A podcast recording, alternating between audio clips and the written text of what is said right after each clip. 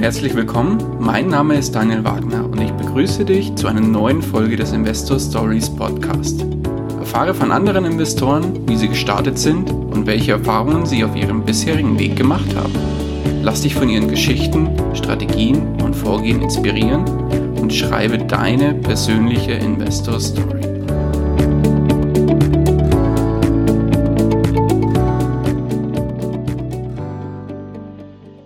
Bevor wir zur eigentlichen Podcast-Folge kommen, möchte ich dir noch kurz unseren Werbepartner vorstellen. Diese Folge wird dir präsentiert von OnVista. Beim Finanzportal OnVista erhältst du nicht nur aktuelle Informationen rund um das Thema Börse und Geldanlage, sondern hast darüber hinaus noch die Möglichkeit, dir ein kostenloses Musterdepot einzurichten. Damit kannst du schnell und einfach verschiedene Anlagestrategien testen oder dein Echtgelddepot spielerisch abbilden. Außerdem kannst du dir Notizen zu deinen Kauf- und Verkaufsentscheidungen machen und erhältst alle relevanten Nachrichten zu all deinen Werten. Die Einrichtung des Musterdepots dauert maximal eine Minute und hast du das Ganze dann eingerichtet, kannst du dein Musterdepot über die OnVista App jederzeit im Blick behalten. Den Link zur Einrichtung des Musterdepots findest du unter www.investor-stories.de slash onvista oder im Blogbeitrag zu dieser Folge. Und jetzt wünsche ich dir viel Spaß bei der kommenden Podcast-Folge. Hallo und herzlich willkommen zu einer neuen Folge des Investor Stories Podcast. Heute zu Gast bei mir Johannes Lorz. Grüß dich, Johannes. Ich grüße dich, lieber Daniel. Schön, dass du da bist und schön, dass du dir die Zeit nimmst. Heute, ja, ein bisschen später als sonst. Heute sind wir sogar nach der Primetime unterwegs, ist kurz nach neun. Aber ja, schön, dass du dir den Feierabend mit mir um die Ohren schlägst. Selbstverständlich. Und perfekt. Johannes, würdest du dich unseren Hörern ganz kurz vorstellen und sagen, wer du bist?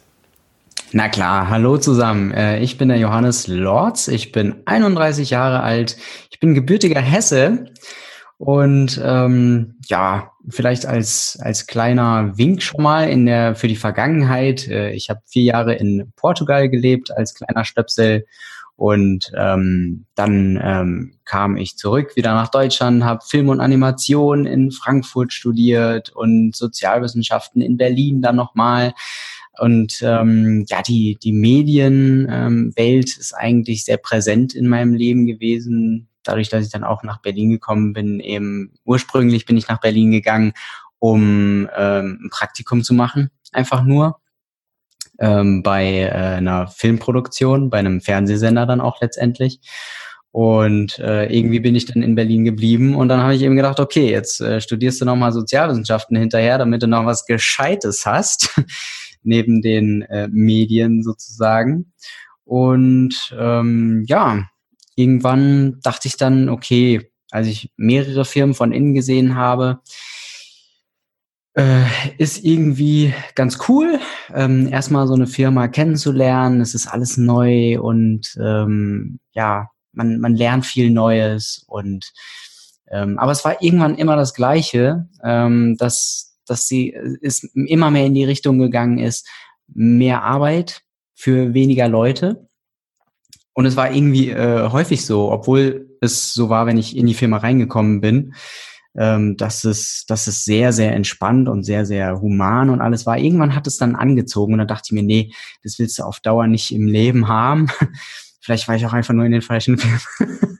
Aber äh, das, deswegen dachte ich mir, dann mache ich mich mal ein bisschen selbstständig, baue mir nebenbei noch was auf. Mhm. Und äh, so kam dann mein YouTube-Kanal zustande. Und ähm, ja, da mache ich jetzt seit Mai 2017 Videos über meine persönliche Finanzen. Oh, cool, und ja. berichte da über meinen, meinen Weg, den ich so gehe, über meine verschiedenen Anlageklassen. Und ähm, ja, in letzter Zeit bin ich da ähm, doch sehr deutlich auf das Thema Dividendenaktien äh, Aktien gekommen. Also darauf habe ich mich dann sehr, sehr spezialisiert okay. im Laufe der Zeit. Und damit fühle ich mich aktuell super, super wohl. Also Dividendenaktien sind mein Ding. Ja. ja, sehr gut. Das heißt, ich muss mal fragen, was machst du dann hauptberuflich, dein YouTube-Kanal? Ähm, das ist auf jeden Fall ein Teil meiner Hauptberuflichkeit. Ja, also ich bin, ich bin ja selbstständig, ich habe ein Gewerbe angemeldet und mhm. ich ähm, heißt dann im Prinzip, ich schneide Podcasts tatsächlich auch für andere Menschen, die äh, Podcasts machen, so wie du zum Beispiel. Aber ich glaube, du kannst das selber. ja, also das ist ein so ein Ding. Ich schneide mhm. äh, Podcasts, ich mache den YouTube-Channel Und ja, das sind so eigentlich meine beiden größten ähm, ja, Arbeitsbereiche im Moment. Ja, cool. Sehr cool. Aber alles zu Hause und alles selbstständig und ähm, ja, deswegen auch in dieser aktuellen Krisenzeit natürlich praktisch, weil ich einfach von zu Hause weiterarbeiten kann. Ja, perfekt. So wie ich es gewohnt bin. Sehr schön. Für dich ändert, ändert sich dann quasi eigentlich nicht allzu viel, weil du machst einfach dein Ding weiter. Und ja. zwar von zu Hause im Homeoffice. Richtig. Für mich ist das äh, echt ja normal, wenn ich dann mit Freunden telefoniere, die das gar nicht gewohnt sind, die, die fühlen sich dann total isoliert erstmal von der Welt und dann sage ich ja herzlich willkommen in meiner Welt. so ist es bei mir, ja. Tag ein, Tag aus. Man steht auf und hat eigentlich das Büro direkt nebenan im, im Nachbarraum. Ja, ich sehe es ja jetzt selber im Homeoffice. Ich bin auch gerade im Homeoffice seit einigen Wochen äh, aufgrund der Corona-Krise. Ja ja, und ja, schön frühstücken zu Hause, ganz entspannt und dann ganz normal an den Rechner setzen, schön arbeiten. Och, hat schon ja. Charme, muss ich sagen. Die Fahrerei ne, also nicht. Doch, kann man sich dran gewöhnen. Definitiv. Ja, Johannes, aber lass uns mal so ein bisschen die Uhr zurückdrehen. Und jetzt sagst du, du bist, du hast dich jetzt mittlerweile auf das Thema Dividendenaktien spezialisiert. Nimm uns mal so ein bisschen mit auf deiner Reise, die du bisher erlebt hast. Wie ging es da los, dass das Thema Investments für dich überhaupt zum Thema wurde? Ja, also ich glaube, mich hat das Thema äh, immer sehr fasziniert, dass man Geld für sich arbeiten lässt. Und ähm, ich glaube, dass das, ich weiß nicht, aber ich habe das Gefühl, es fasziniert eigentlich viele. Vielleicht bin ich davor eingenommen, weil ich mich mit dem Thema eben sehr viel beschäftige. Aber ähm, also mich hat das fasziniert und ich bin aber am Anfang mh, hm, eher so in Richtung Trading, CFD-Trading, sagt dir bestimmt auch was, ne? Mhm. Währungshandel. Darüber bin ich ursprünglich in diese Investitionswelt reingekommen und äh, das ist erstmal eine sehr, ja, also unschöne Erfahrung dann, weil eigentlich niemand, 80, 90 Prozent der Leute, die es mit Währungshandel probieren, scheitern halt einfach. Wenn es mal reicht. Ja, ja, wenn es noch, noch mehr ist, ne?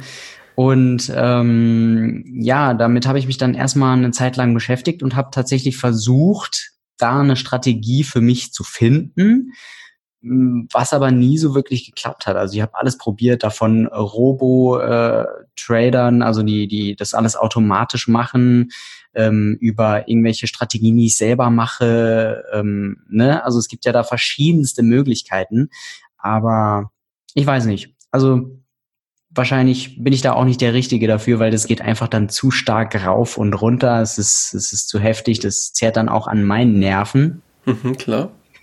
Und ähm, deswegen war ich auch offen natürlich für andere Möglichkeiten des passiven Einkommens. Ja, also das, ähm, ich war schon immer so ein bisschen dahinterher, so ja, wie gesagt, Geld für sich arbeiten äh, lassen zu können, was dann ja letztendlich bedeutet, dass man irgendwann ja nicht mehr wirklich arbeiten muss, um seinen Lebensunterhalt bestreiten zu können.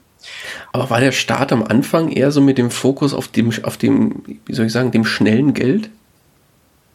Eigentlich schon. Ja. Ich glaube, das, das, war eigentlich wenn man, so, wenn man ach, ehrlich morgen ist, Millionär. Ja. Lass mal, lass mal ganz schnell Millionär werden. Ja, genau. Nächste Woche. ja, ja. Vielleicht nicht Millionär, aber es ist auf jeden Fall eher so das schnelle Geld gewesen, ja. Und mhm. ähm, das ist ja auch, das ist ja auch sehr reizend. Das kann man ja auch niemandem übel nehmen. Nee, um Gottes Willen. Ähm, ja, aber man muss dann halt irgendwann feststellen, ist halt relativ unwahrscheinlich, egal was jetzt dann irgendjemand äh, anpreist in Bezug auf ja, Währungshandel, weil viele sagen halt, geht super schnell, ne? besonders wenn man auf solche Werbungen eben dann drauf kommt. Mhm. Und ja, darüber bin ich dann letztendlich irgendwann, weiß ich nicht, wahrscheinlich über irgendein YouTube-Video ähm, auf äh, P2P-Kredite gekommen. Oh, okay. So, und ähm, ich glaube, das hängt auch damit zusammen, also ich, ich bin ja auch ursprünglich von diesem, das Geld für sich arbeiten zu lassen, ne, dieses passive Einkommen. Und das bieten halt P2P, äh, P2P-Kredite sehr gut, weil du hast ein vertraglich geregeltes, äh, einen vertraglich geregelten Zins, der halt einfach monatlich im Optimalfall natürlich reinkommt. Mhm.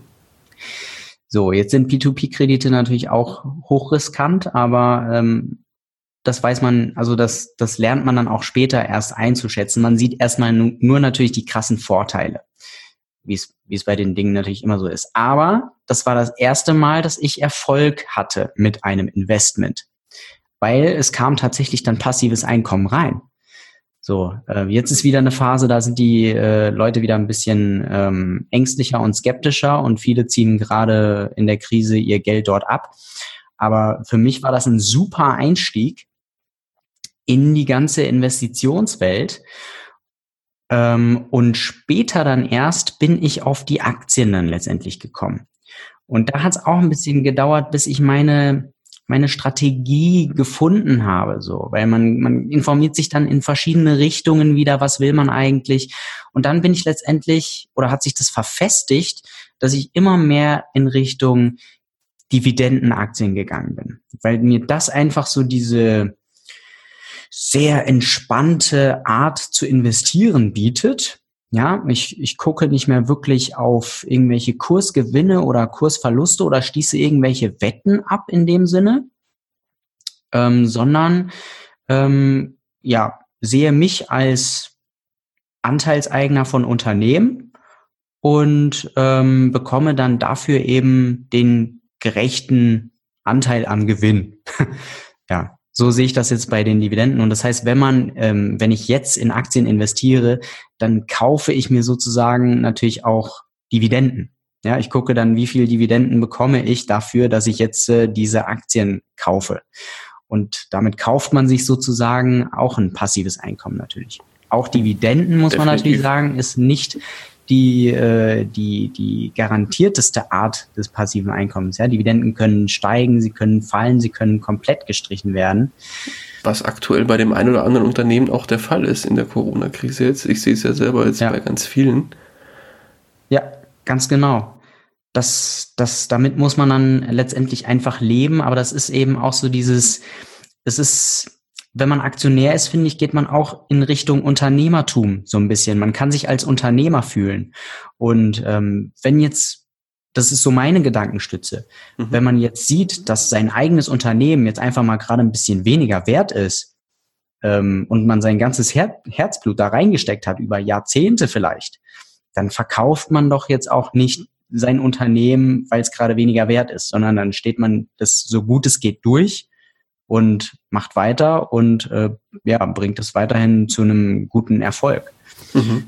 So dass man damit weiter eben sein Einkommen bestreiten kann. Und ich vergleiche immer auch gerne die Dividenden mit äh, einem Unternehmergehalt, weil der beste Chef, der beste Unternehmer, also der beste äh, Geschäftsführer, ja, Geschäftsführer war das Wort, das ich gesucht habe, der ähm, braucht natürlich auch ähm, sein, sein regelmäßiges Einkommen. Der muss ja sein Brot bezahlen, der muss sein, seine Butter bezahlen.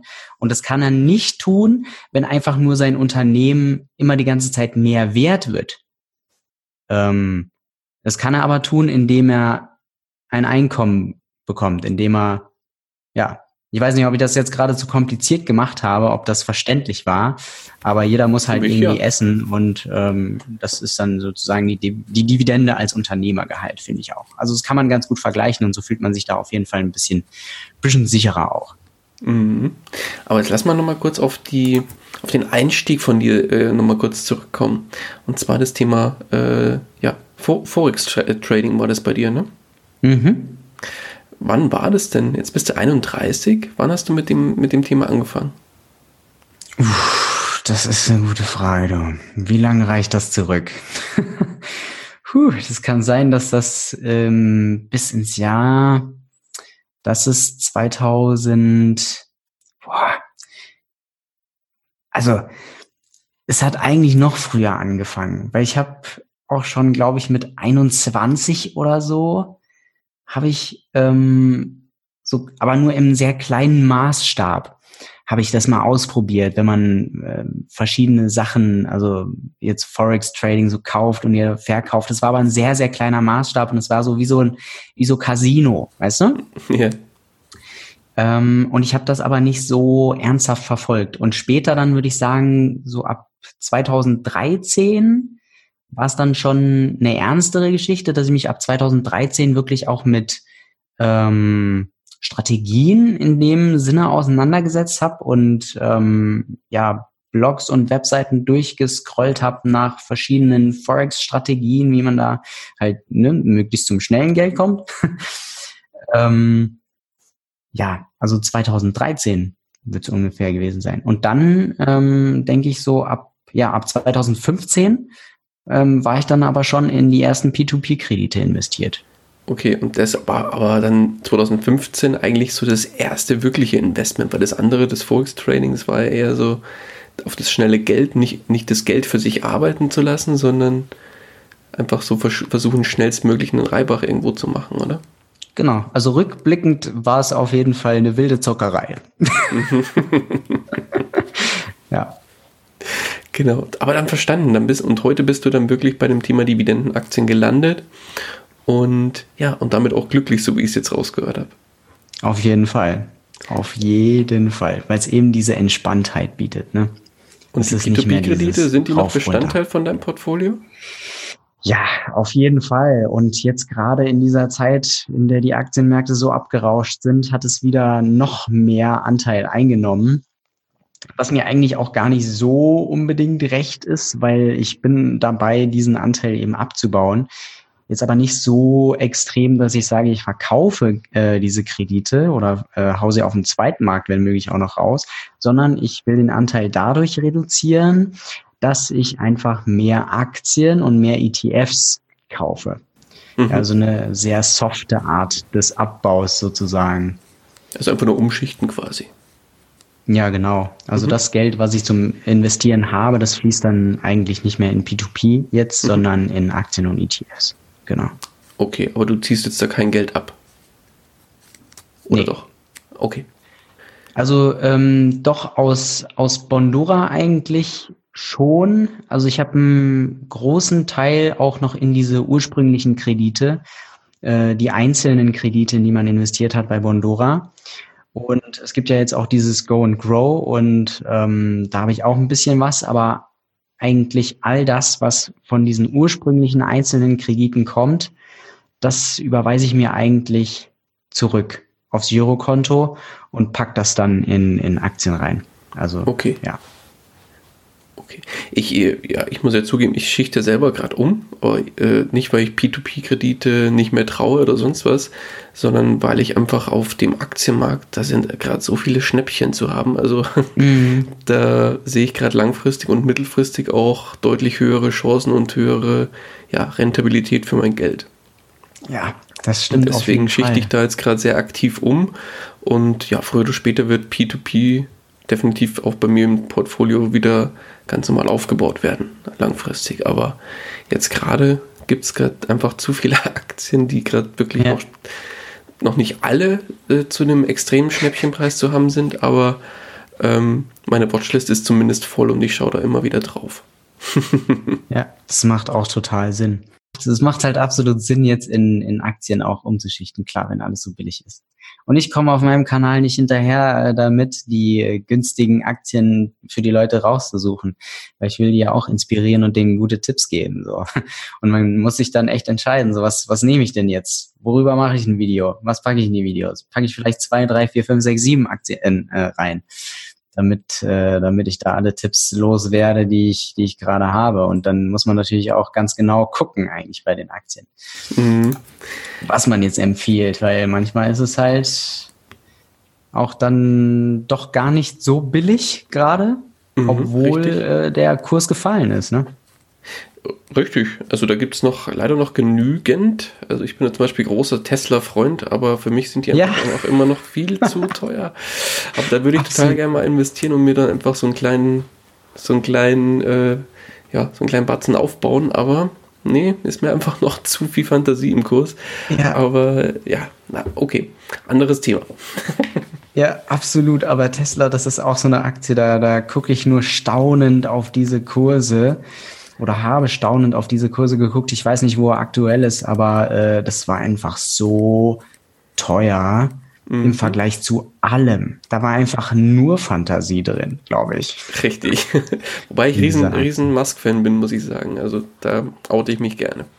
Das bin ich auch, auf jeden Fall. Auf den Mars äh, zu fliegen, das finde ich auch absolut top. Und da eine Kolonie aufzubauen, bin ich, bin ich ein Fan von.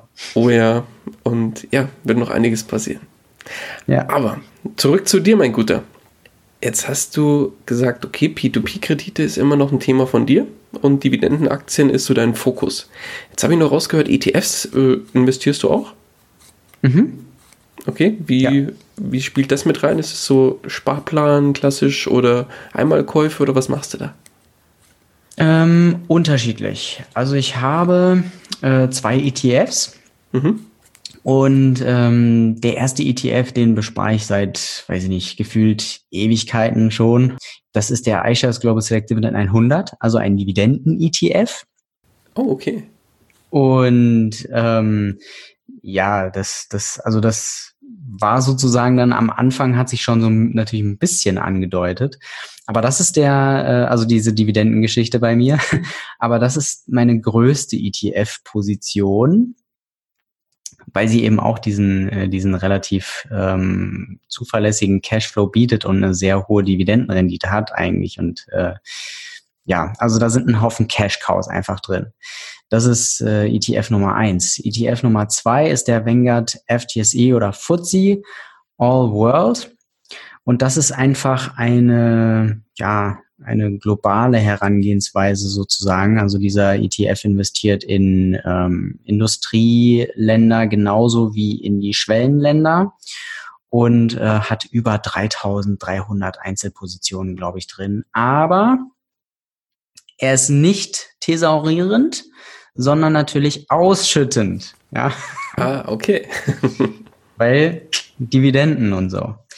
Also und wie, wie passt das bei mir rein? Also es ist, es ist immer schwierig mit diesen Strategien, sich, finde ich, komplett auf eins festzulegen. Es gibt ja manche, die können das sehr, sehr gut.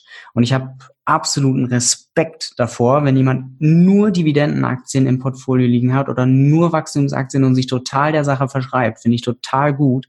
Im Ernst. Ähm, aber ich kann das nicht.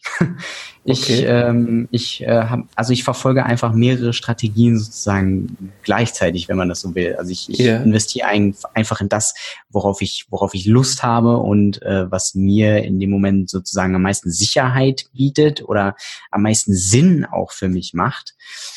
Und ähm, da sind ETFs natürlich auch ein wichtiger Teil in dem Sinne, dass sie äh, direkt eine extreme Diversifizierung bieten. Und das ist der, der krasse Vorteil einfach von ETFs. Du kaufst für 25 oder was weiß ich, 50 Euro. Ist ja auch egal. Du kannst auch 1000 Euro schon äh, da investiert haben, aber du bist trotzdem in so viele 1000 Unternehmen investiert, wie du es äh, nie so schnell alleine mit, mit Einzelaktien hinbekommen würdest.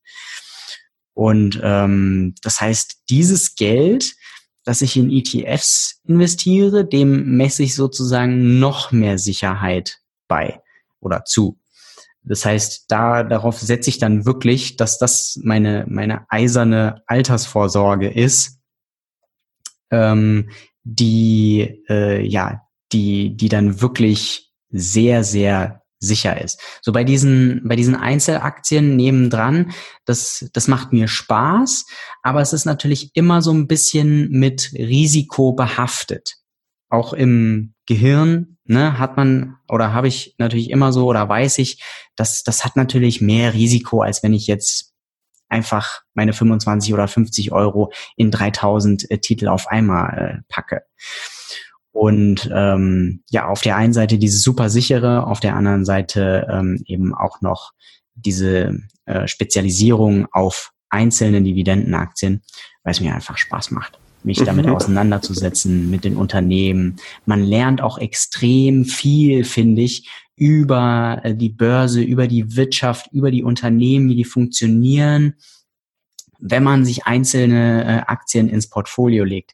Das passiert nicht so sehr bei einem ETF, finde ich. Also da muss man auch theoretisch gar nicht so viel wissen. Es eignet sich sehr gut für die extrem passiven Anleger, so ein ETF, weil es macht halt total Sinn. Es ist einfach und du musst, ja, aufgrund der Diversifizierung musst du eigentlich sehr, sehr wenig wissen oder dich mit Unternehmen einzeln auseinandersetzen.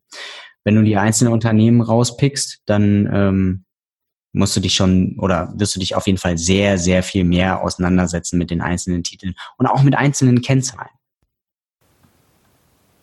Wenn du einzelne Unternehmen äh, betrachtest, definitiv, ja klar. Ja. Aber ja, gutes Stichwort. Nimm uns doch mal mit an die Hand, wenn du sagst, einzelne Dividendenaktien ist ja trotzdem Thema für dich und es macht dir Spaß. Wie gehst du denn vor, wenn du neue Titel oder deine Investments auswählst für Einzelaktien? Beschreib mal so ein bisschen dein Vorgehen dahinter. Ah, wie gehe ich vor bei der Aktienauswahl?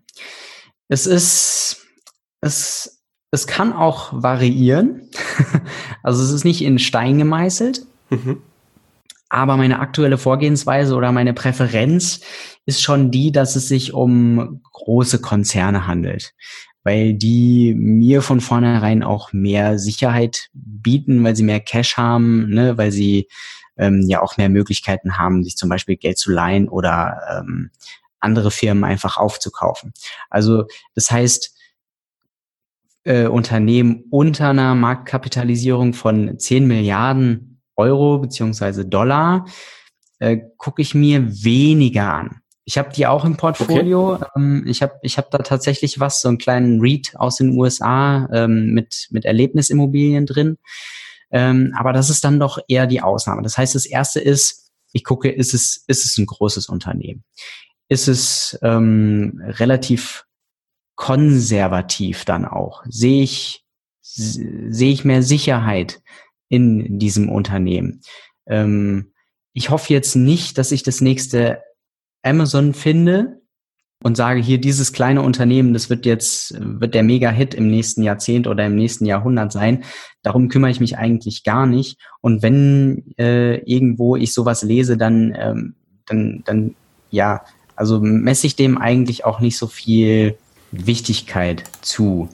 Mhm. Wie wähle ich jetzt Aktien aus?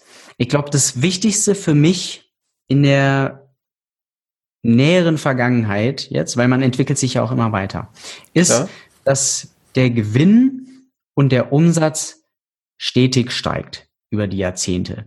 So, das ist das, wo man, wo man am meisten dieses Value, diesen Wert äh, drin erkennt, dass es langfristig sich wirklich äh, um eine lohnende Anlage äh, handeln kann. Dann ähm, Nummer zwei ist es oder äh, verfolgt das Unternehmen eine relativ zuverlässige Dividendenpolitik. Bedeutet, ähm, wird die Dividende mal gezahlt, mal nicht, wird sie mal erhöht, dann wieder gesenkt und dann fällt sie mal wieder aus, so. Ähm, oder wird sie wirklich jedes Jahr, wenn möglich, entweder gesteigert oder wenigstens beibehalten? Setzt natürlich voraus, also das ist natürlich eine gute Dividendenpolitik, wenn die Dividende stetig gesteigert oder wenigstens beibehalten wird. Mhm. Das setzt natürlich aber auch voraus, dass sich das Unternehmen das leisten kann. Stichwort Ausschüttungsquote. Ja, wenn das Unternehmen weniger Gewinn macht die ganze Zeit und sich die Dividende gar nicht leisten kann, ähm, dann dann möchte ich eigentlich auch nicht, dass das langfristig so beibehalten wird und dass sich das Unternehmen verausgabt und dann pleite geht, weil davon habe ich als Investor auch nichts. Ne, wenn ich einmal richtig irgendwie Geld äh, rausziehe und dann ähm, habe ich ja habe ich gar nichts mehr davon. Ich will ja, dass das Unternehmen meine Rente bezahlt irgendwann wenn es möglich ist, im allerbesten Fall. Und deswegen muss ich gucken, dass es ein Unternehmen ist, das wirklich gut wirtschaftet, dass, dass es ja, schafft, die, die äh, Gewinne ständig zu steigern, dass es schafft, die, den Umsatz ständig zu steigern und ähm, dass es sich nicht zu sehr verschuldet. Ich habe jetzt neulich noch einen neuen Aspekt ähm, dazu gelernt und zwar, dass man tatsächlich auch bei diesen Aktienrückkäufen äh, aufpassen muss. Okay, wenn weil? die sich dadurch, wenn die sich dadurch verschulden, also wenn die sich verschulden, um Aktien zurückzukaufen, ähm, und das noch teuer vielleicht, einfach um den Investoren, ja, um die zu belohnen, um den höhere Kurse zu bescheren, dann ist das eigentlich auch wahrscheinlich langfristig nicht so gut. Also es gibt es gibt wirklich viele viele verschiedene Sachen, worauf man achten kann. Die äh, grundsätzliche Bewertung, wo ich dann halt auch noch drauf schaue, ist ähm, diese Durchschnittsbewertung nach dem KGV, KCV und äh, der ähm, durchschnittlichen Dividendenrendite. Gibt es da irgendwas, wo du sagst, das muss mindestens so und so viel Prozent Dividendenrendite haben, ansonsten fällt es bei dir aus dem Raster? Ich hatte das früher. Ich habe früher habe ich mir so eine Zahl gesetzt. War so drei, vier Prozent. Also ich glaube, ich habe mir mal gesagt vier Prozent. Ja. So. Aber das bin ich am Aufweichen, weil die Dividendenrendite ist halt auch nicht alles.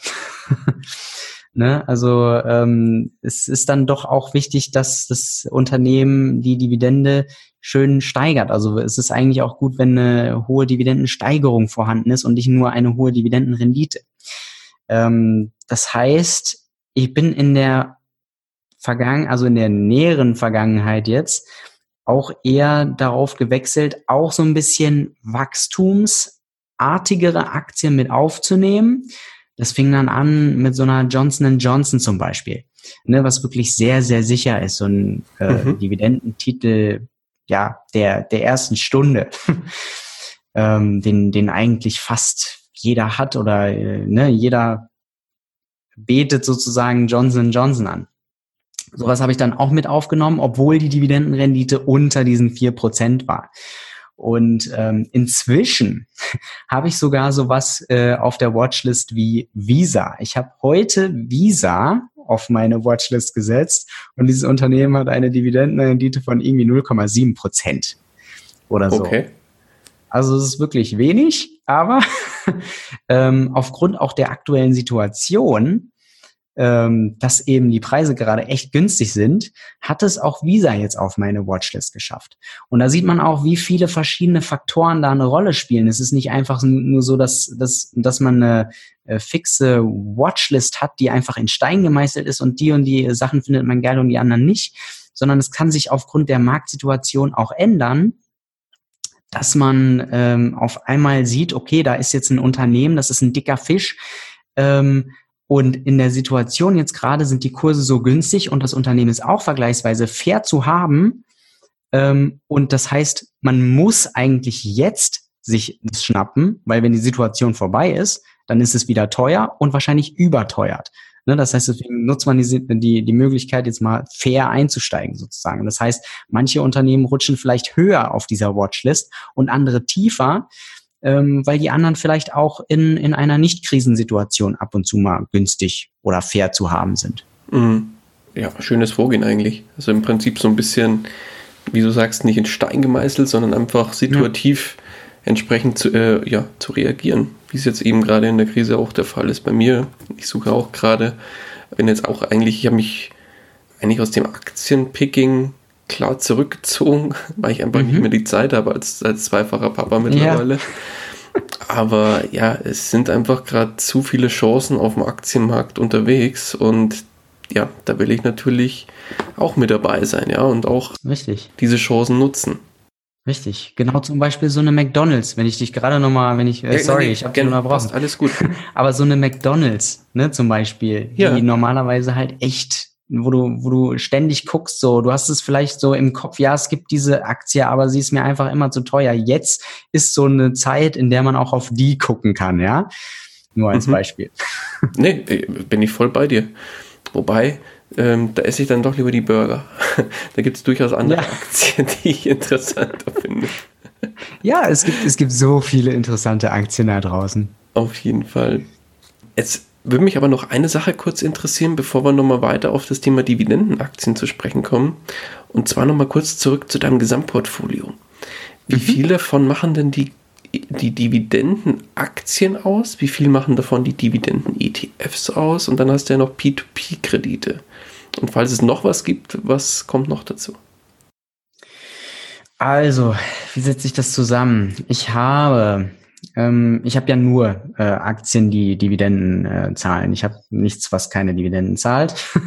das, das, äh, das schließe ich auch nicht für die Zukunft aus, übrigens. Aber im Moment ist es so. 36 ähm, Prozent habe ich circa in, in Einzelaktien. Okay. Dann habe ich ungefähr 18 Prozent in ETFs. Okay. Die sind ja beide ausschüttend. Vanguard, mhm. FTSE World und der iShares. Und ähm, ja, leider knapp 40 Prozent im Moment in P2P-Kredite. Oh wow. ähm, ja, wie gesagt, ist halt auch aufgrund der aktuellen Situation. Ne? Wenn man dann sagt, du bist ja verrückt, also wie gesagt, die war am Abbauen und war schon, glaube ich, also deutlich unter 30 Prozent, aber jetzt schießt es halt nach oben, weil es an Wichtigkeit gewinnt dadurch, dass die Aktienpreise fallen. Und dann habe ich noch ähm, ein bisschen Bitcoin, mhm. ein bisschen Spekulatius im Portfolio und äh, das hat ungefähr vier, vier, also vier bis fünf Prozent. Äh, aber nur Bitcoin. Also ansonsten habe ich keine Kryptowährung. Okay. Und warum? Ja, das ist so der, der Aufriss von meinem Portfolio. Ähm, warum nicht mehr? Nee, warum Bitcoin? Ähm, weil es einfach die, die größte ähm, Kryptowährung ist. Und einfach mal so zum, und, zum Ausprobieren und zum Gucken, wie ja. es ist, oder? Okay. Ja, ja, genau. Es ist die Mutter der Kryptowährung und es ist auch die, die am meisten ah, nicht Marktkapitalisierung, sondern ähm, also von den Kryptowährungen ist einfach Bitcoin die hinter der am meisten Geld steht. So, ne? Ja. Und ähm, deswegen habe ich mich eben auch für Bitcoin entschieden. Ich hatte früher auch noch Ethereum. Mhm. Das habe ich dann irgendwann zusammengepackt, äh, als es, glaube ich, war das 2018, als es runtergegangen ist. Ja, da habe ich Ethereum äh, gegen äh, Bitcoin dann ausgetauscht. Okay. Also meinen Ethereum-Anteil verkauft okay. und dafür Bitcoin geholt. Können wir gerade im Kopf nochmal durchrechnen. 36% Aktien, 18% ETFs, 40% P2P, 4 bis 5% Bitcoin. Bleiben so 1, 2% über, das ist Cash. Sag ich jetzt Das ist Cash, richtig. Richtig, genau. Bisschen Cash muss auch immer äh, da sein. Wobei, das ist jetzt auch nur Cash, diese 1 bis 2 Prozent, die ähm, auf dem Depot liegen, bereit zum Investieren. Mhm. ähm, das ist nicht all das Cash, was ich habe.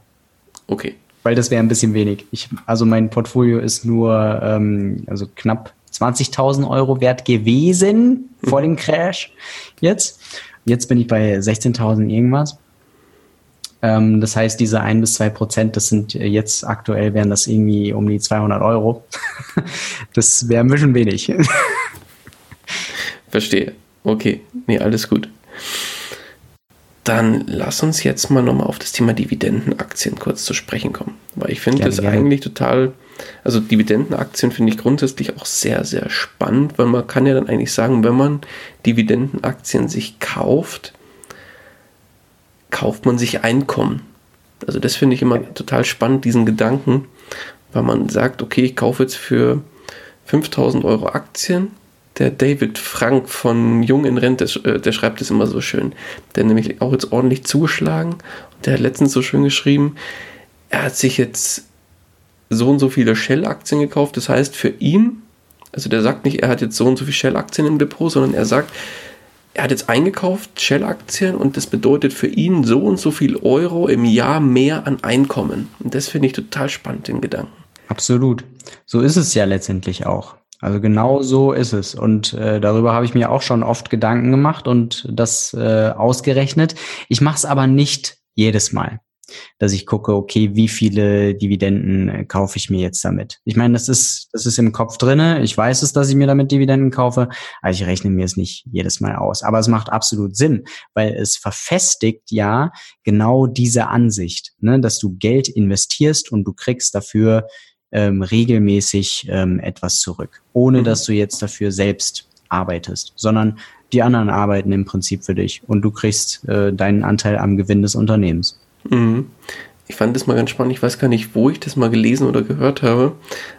Irgend, ich glaube, irgendein Finanzblogger, der hat sich eine Tabelle erstellt und ist ganz normal angestellt auch, im, hauptberuflich Angestellter verdient Betrag X und da hat sich das auf einen Tag oder auf, ein, auf die Minute runtergerechnet, auf die Stunde, ah. glaube ich, dass er okay. sagt, ähm, jetzt hat er wieder in Dividendenaktien investiert, weil der ist auch großer ja. Dividendenfan ja. Gewesen oder ja. ist immer noch und sagt, okay, jetzt hat er wieder so und so viel Aktien gekauft, jetzt muss er oder müsste er theoretisch eine Stunde weniger arbeiten die Woche. Ja. Finde ich geil, finde ich total ja. klasse. Das stimmt. Also ähm, so krass habe ich es jetzt auch noch nicht runtergerechnet. Aber äh, es ist natürlich möglich und das hat auch jemand äh, unter einem unter einem Video von mir in einem Kommentar geschrieben, ähm, dass man das auf die Minute rechnen könnte. Mhm. Ähm, ich habe aber noch nicht erlebt, dass es jemand tatsächlich gemacht hat. Also den Kollegen kenne ich noch nicht. Ich glaube, auf die Minute ähm, hat es auch nicht. Ich glaube, auf eine Stunde hat es gemacht, dass er gesagt hat, okay, pro Woche könnte ich jetzt eine Stunde weniger arbeiten im Hauptjob. Ja, ja. Das, das Coole ist ja bei den Dividenden, ist ja, äh, das ist motiviert. Es motiviert extrem. Und genau sowas, wenn man das auf die Stunde runterrechnet, auf so einen Stundenlohn, mhm. ähm, motiviert das natürlich extrem, wenn man das genau sieht. Man hat dann auf seinem Arbeitsvertrag, sieht man, du arbeitest so und so viele Stunden, kriegst so und so viel Geld. Das heißt, du kriegst pro Stunde so und so viel Geld. Wenn du dann auch noch siehst, wenn du investierst und dein Stundenlohn auf der Dividendenaktienseite äh, steigt äh, dann äh, immer die, also jedes Mal, wenn du investierst, dann ist das natürlich eine riesen Motivation. Ne? Also nicht nur auf die Art, also so sind Dividenden sozusagen auf mehrere Arten sehr motivierend. Dadurch, dass du überhaupt regelmäßig das Geld reinbekommst, ähm, das Passive, für das du nicht gearbeitet hast. Und auf der anderen Seite, wenn du es dir also äh, auf einen Stundenlohn runterrechnest und dann siehst, okay, ich könnte jetzt diesen Monat wieder eine Stunde weniger arbeiten. Geil. Andere Möglichkeit ist natürlich, man äh, guckt sich an, wie viele Dividenden habe ich eingenommen in einem Monat zum Beispiel und was könnte ich mir dafür kaufen. Ist ein bisschen schneller äh, erledigt, als sich das wahrscheinlich auf die Stunde runterzurechnen, obwohl es auch nicht kompliziert, also ist beides nicht kompliziert. Aber ähm, auch das ist eine Möglichkeit. Ne? Einfach zu gucken, was habe ich an Dividenden in einem Monat bekommen, was könnte ich mir dafür kaufen oder im Jahr. Ich habe zum Beispiel neulich festgestellt, ähm, ich könnte jetzt mit meinen Jahresdividendeneinnahmen wahrscheinlich eine Monatsmiete bezahlen. Das erste Mal jetzt hier 2020. Mhm. Das war vorher nicht möglich, aber jetzt bin ich in solchen ja, Sphären. ich bin ja noch die, die Stimme der Kleinanleger sozusagen. Also bei mir ist da nicht viel Geld im Spiel, aber wenn wir jetzt so ungefähr äh, 400, 500 Euro an Dividendeneinnahmen annehmen für 2020 für mich, dann äh, könnte ich davon tatsächlich eine Monatsmiete bestreiten, weil sie bei uns durch zwei geht. aber das ist doch super. Ja. Das ist genau. doch eine schöne Sache. Ja, aber dann lass doch jetzt mal ein bisschen auf die negativen Seiten schielen von dem ganzen Thema Investments. Was war denn auf deiner Reise als ja, Kleinanleger und Investor, was war denn da so dein Fehler, den du persönlich für dich als größten Fehler bezeichnen würdest, was das Thema Investieren angeht? Ja, ich glaube, bei den Fehlern ist es auch immer so eine Sache. Ich meine, wir lernen ja durch die Fehler und deswegen sind sie ja auch wichtig eigentlich. Aber jetzt Unbedingt. rückblickend betrachtet, ne, würde ich auf jeden Fall sagen, diese Forex-Geschichte, ähm, vom Anfang, ähm, die war finanziell nicht nötig und also verlustbringend, ja. Eher, also das äh, würde ich aktuell sozusagen als meinen größten Fehler äh, bezeichnen. Ähm, es ist einfach extrem stressig gewesen und äh, mit schlaflosen Nächten und es sind Hebelprodukte. Das heißt, man kann extrem viel, extrem schnell verlieren. Man muss alles ständig sehr genau im Blick haben und ähm, das ist jetzt auch nicht unbedingt das, was ich letztendlich als passives äh, ja, als passives Geldverdienen bezeichnen würde oder unter finanzieller Freiheit. Ich meine, man sitzt die ganze Zeit vorm Screen mhm guckt irgendwelche Charts an äh, und versucht, die, die Zukunft vorherzusagen. Also es ist, das ist sehr, sehr stressig, weil du kannst die Zukunft nicht vorhersagen. Du kannst nur mit Wahrscheinlichkeiten rechnen und äh, der Markt wird dich aber mal richtig fett und so weiter in den, ne? Weißt du Bescheid. so. Das heißt, äh, ja, also wie schon gesagt, Dividenden sind da in dem Fall natürlich viel, viel entspannter. Äh, und mein, mein zweiter Fehler vielleicht am Anfang, dass ich auch sehr viel in P2P äh, reingegangen bin. Das ist ja, also ich bin ja sozusagen durch P2P in die ganze Geschichte reingekommen und habe erstmal alles Geld in die P2P-Kredite gepackt, okay. was ich zum Investieren hatte. Das heißt, äh, die Verteilung war erstmal eigentlich 100 Prozent. So, und das würde ich heute so auf keinen Fall mehr machen.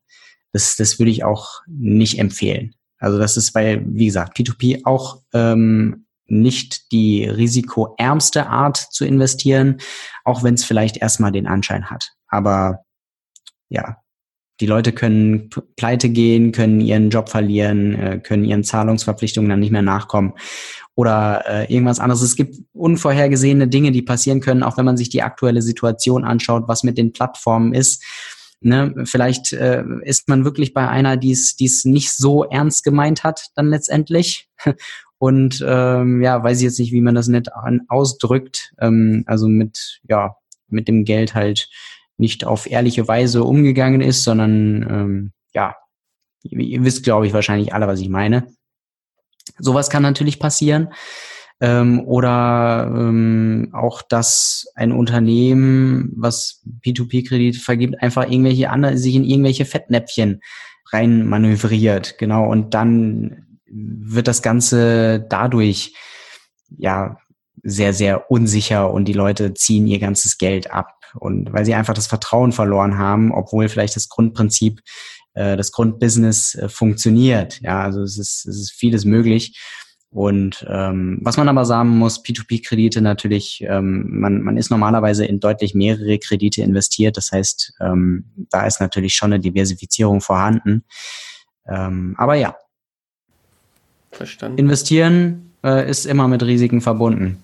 Das ist wichtig zu verstehen und äh, keine Rendite kommt ohne Risiko. Ich glaube, diesen Satz, ja, ja, den, den, der wird die ganze Zeit rauf und runter gebetet, den kennen alle schon sowieso auswendig.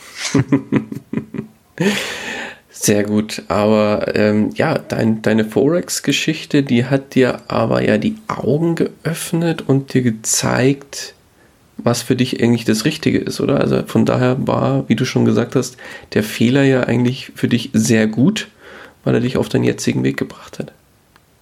Ich denke schon, genau das, weil ohne die Fehler lernt man nicht und ähm, ohne dieses Forex oder die, dass ich gesehen habe oder gesehen hätte, dass es wirklich eine, eine sehr stressige Art ist, sein, sein Geld zu verdienen, ähm, wäre ich wahrscheinlich nicht auf die anderen Sachen gekommen. Das ist komplett richtig, ja. Mhm. Okay, dann lass uns jetzt mal die Uhr umdrehen. Oder nicht die Uhr umdrehen, lass uns mal die Seite umdrehen. ähm, was war der größte Erfolg? Der größte Erfolg. Da kann ich mich jetzt auch so ein bisschen äh, auf äh, die, ähm, die größten Fehler eigentlich wieder, wieder beziehen. Und der, der größte Erfolg, den, den würde ich jetzt nicht als irgendein Investment bezeichnen, das ich bisher gemacht hat, äh, bisher gemacht habe, so dass ich sage, irgendwie irgendeine besondere, eine Aktie ähm, ist durch durch die Decke geschossen oder so. Die, die hat mir mega viel Rendite gebracht. Sondern ich würde einfach sagen, es ist dieser, dieser Mindset-Shift, den ich äh, gemacht habe. Von, ja, zum Beispiel Forex ähm, auf äh, jetzt eben vermehrt auch Börse und Dividendenaktien. Mhm. Ja, dass das mich da letztendlich dahin gebracht hat, wo, wo ich jetzt bin. Also mhm keine Ahnung. Also genau, weil solche extrem großen Erfolge kann ich eigentlich oder weiß ich nicht, vielleicht vielleicht habe ich Erfolge und bin da ähm, bin da zu bescheiden, aber ich würde ich würde einfach sagen, das ist bisher mein größter Erfolg, dieser dieser Mindset Shift und es geht ja immer weiter, man lernt immer mehr. Und das äh, das ist das coole daran. Und ich bin echt gespannt, wo wo es mich in Zukunft hinträgt ob ich dann irgendwann mal sage, was ich mir jetzt nicht vorstellen kann, äh, Dividenden kommen drauf geschissen, ähm, kauf Wachstumsaktien. Warum nicht? Ja, klar. Ja, ich, ich weiß es jetzt aktuell nicht, ähm, aber wir, wir werden sehen. Und dafür bin ich doch äh, ziemlich dankbar für all das, was man dann lernt, wenn man sich damit auseinandersetzt, einfach. Mhm. Dass man tatsächlich Mindset-Chefs hinlegt. Jetzt hast du aber selber so schön gesagt, was man lernt. Wie hast du denn dein Wissen dir angeeignet? Waren da Bücher mit dem Spiel, waren da andere YouTube-Channels mit dem Spiel, Podcasts, whatever? Was, wo hast du dein Wissen hergezogen? Oh ja, ganz, ganz viele YouTube-Videos. Okay. Auf jeden Fall. Ähm, Podcast muss ich sagen, äh, leider, also ehrlich gesagt, leider eher weniger. Ähm, vielleicht sollte ich da mal ein bisschen mehr reinsteigen. Ist irgendwie weniger mein Medium, wo ich zu Hause bin. Mhm. Ich kenne einen sehr guten übrigens. ja, ich, ich kenne auch einen sehr guten. Da bin ich gerade zu Gast, glaube ich. Und den muss ich auf jeden Fall häufiger hören. Aber ja, also meine, meine ähm, Quellen sozusagen, meine Inspirationsquellen oder Wissensquellen ähm, waren dann äh, doch zu einem großen Teil, glaube ich, äh, YouTube, aber auch Bücher. Okay. Zum Beispiel äh, sowas wie André Costolani, die Kunst über Geld nachzudenken. Mhm. Ne, sowas ähm, habe ich gelesen und ähm, oder Susanne Lebermann, äh, der entspannte Weg zum Reichtum oder jetzt äh, kürzlich Thorsten Polite war das vom intelligenten Investieren. Und zwar bin ich auf dieses Buch gekommen, weil ich eigentlich Benjamin Graham lesen will. Ne? Äh, intelligent investieren heißt ja dieses Buch. Ja. Und ich habe nach intelligent investieren gesucht und dieses Buch war mir erstmal zu teuer. Mit diesen, weiß ich nicht, 34 Euro oder was das gekostet hat.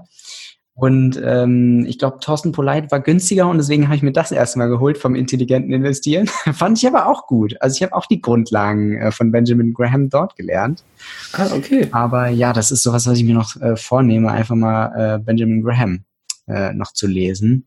Oder ähm, hier, ähm, na, muss ich gerade auf mein Regal gucken. Ähm, Jeremy Miller ist das okay. Jeremy Miller? Uh, Warren Buffett's Ground Rules? Ja, könnte sein, dass es Jeremy Miller ist. Ich sehe es nicht ganz genau. Aber es ist auf jeden Fall, das Buch heißt Warren Buffett's Ground Rules. Finde ich auch sehr gut. Okay. Ground Rules. Den kannte ich noch gar nicht. Aber Na, siehst du. Siehst du, habe ich schon wieder einen tollen Tipp dabei. Ja. Hat sich doch wieder gelohnt. Auch viele, viele Blogs, man, man bekommt auf Instagram viel mit und ähm, es ist, es ist, glaube ich, einfach auch die, die Finanzcommunity an sich, die finde ich eigentlich sehr, sehr cool, weil sie bestärkt sich so gegenseitig und dann ähm, liest man, was, was der andere, was den anderen wieder beschäftigt oder was er gelernt hat oder was er für sich gerade ver, ver, ver, verfestigt hat, ja, in seinem Mindset zum Beispiel.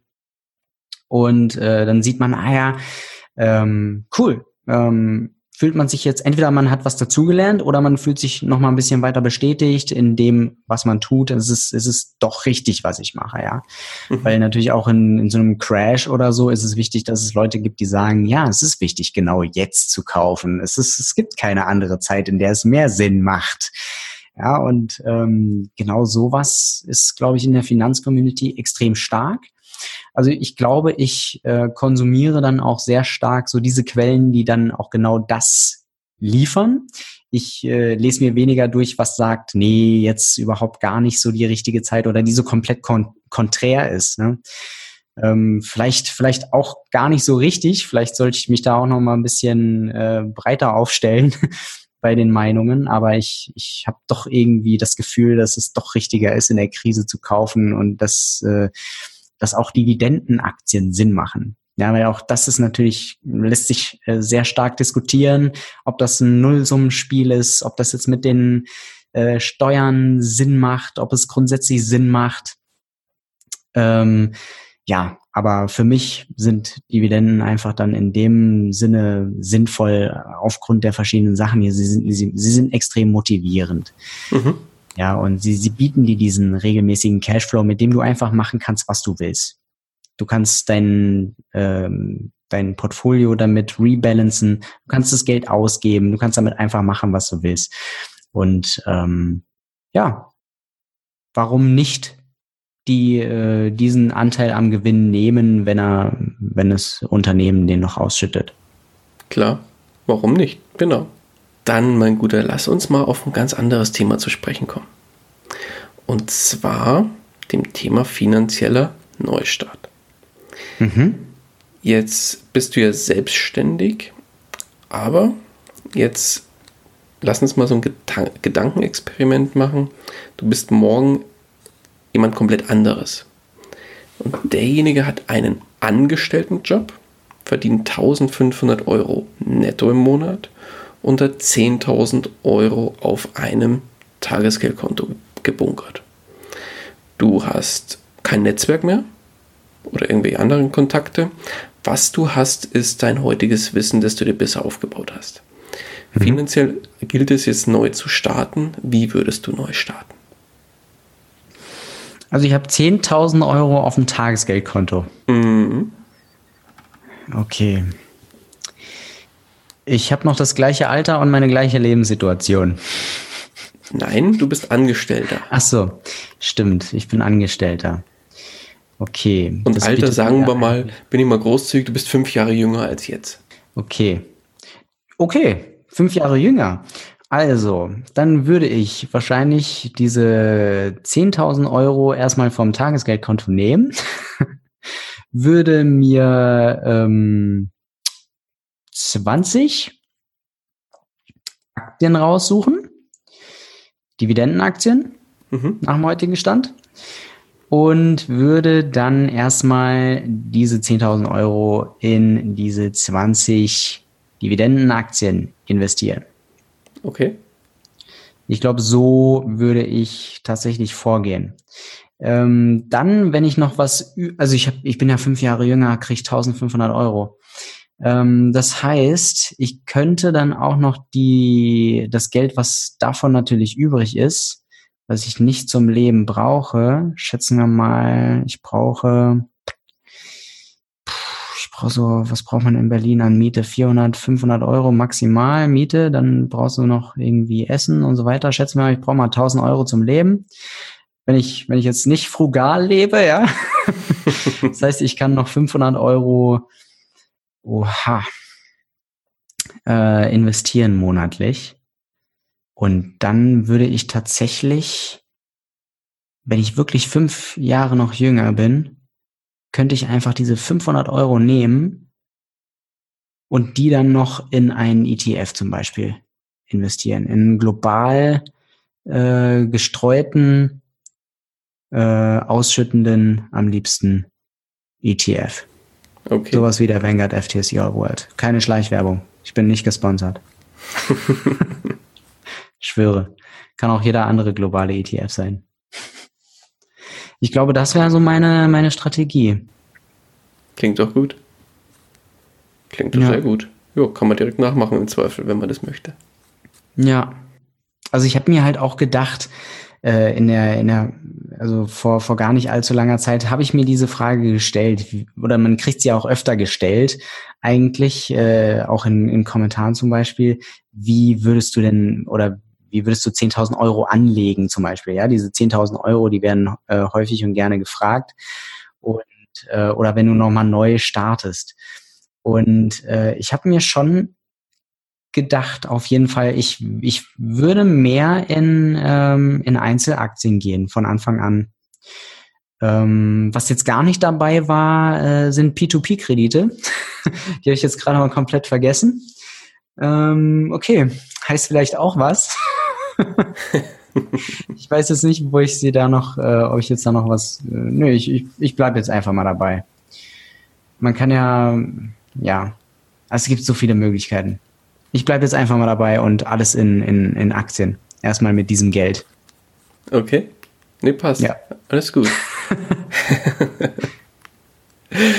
Dann lass uns zum, äh, langsam zum Ende kommen. Die Stunde haben wir schon geknackt, sagt meine Uhr. Unfassbar. So schnell vergeht die Krass. Zeit. Mhm. Heftig. Dann lass uns mal, ja, dann lass doch mal ein Einsteiger nochmal zu dir kommen über deine Kommentare und der sagt, mein guter Johannes, ich finde es toll, was du machst, finde das Thema Dividendenaktien spannend. Würde gerne mit dem Investieren beginnen in Dividendenaktien. Gib mir doch mhm. mal einen kurzen, knackigen Rat mit auf den Weg. Welcher wäre das? Kurzer, knackiger Rat. Hol dir solide Value-Unternehmen mit einer gescheiten Dividendenpolitik. Am besten Dividendenaristokraten. Damit kann man als Anfänger echt wenig verkehrt machen. Entweder das ja, wenn du äh, mutig genug bist, das zu machen. Ansonsten hol dir einfach einen Welt-ETF äh, und investiere in den. Perfekt. Dann haben wir es eigentlich auch schon fast geschafft, aber eine Frage habe ich noch, und zwar, wenn dich einer unserer Hörer oder Hörerinnen erreichen möchte, wie kann man dich am besten erreichen? Am besten, ähm, also mit, mit Direct Messages, Direct Messages auf Instagram äh, natürlich äh, gerne mhm. oder ähm, auch über meinen mein Blog äh, johanneslords.com. Ähm, auch darüber kann man mir natürlich gerne eine E-Mail schreiben ähm, oder äh, einfach über meinen YouTube-Kanal. Ich antworte auch gerne natürlich auf Kommentare, die da gestellt werden und äh, also Fragen, die per Kommentar gestellt werden. Ich denke, äh, da, äh, da gibt es kein Problem, mich zu erreichen. Perfekt. Verlinken wir alles in den Show Notes. Schickst du mir gerne noch die Links dazu und ja. dann, wer möchte, kann dann gerne auf dich zukommen. Optimal. Alles klar, mein Guter. Dann würde ich sagen, machen wir einen Haken dran und gehen langsam aber sicher auch in den Feierabend. Ja dann danke ich dir ganz, ganz herzlich für das super, super angenehme und ja, sehr sympathische Gespräch und Interview. Und ja, Gerne. die letzten Worte des Interviews, die gebühren dir. Äh, vielen Dank. Äh, ich danke dir auch für das sehr, sehr entspannte ähm, Interview. Es hat mir sehr, sehr viel Spaß gemacht, hier zu sein. Ähm, ich kann den Leuten nur mit auf den Weg geben. Auf jeden Fall ähm, informiert euch übers Investieren. Ähm, und egal, wie ihr anfangt, ihr werdet auf jeden Fall irgendwas lernen dabei. Und äh, ich hoffe, irgendwann äh, zu entspannten Anlagetechniken, Anlagearten kommen. Ähm, nichts in Stein gemeißelt. Wir lernen alle dazu.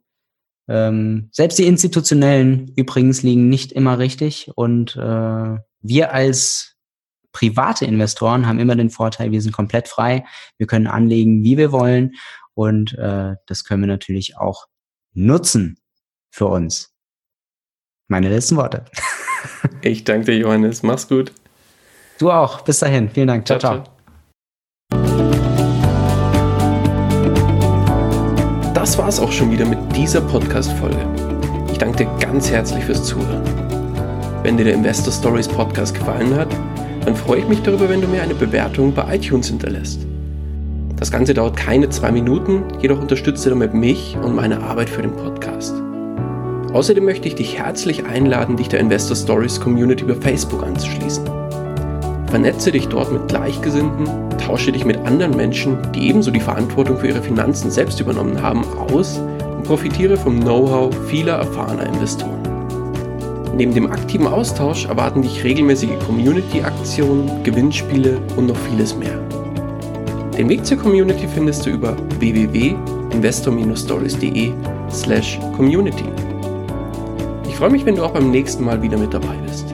In dem Sinne, alles Gute und habe die Ehre, dein Daniel.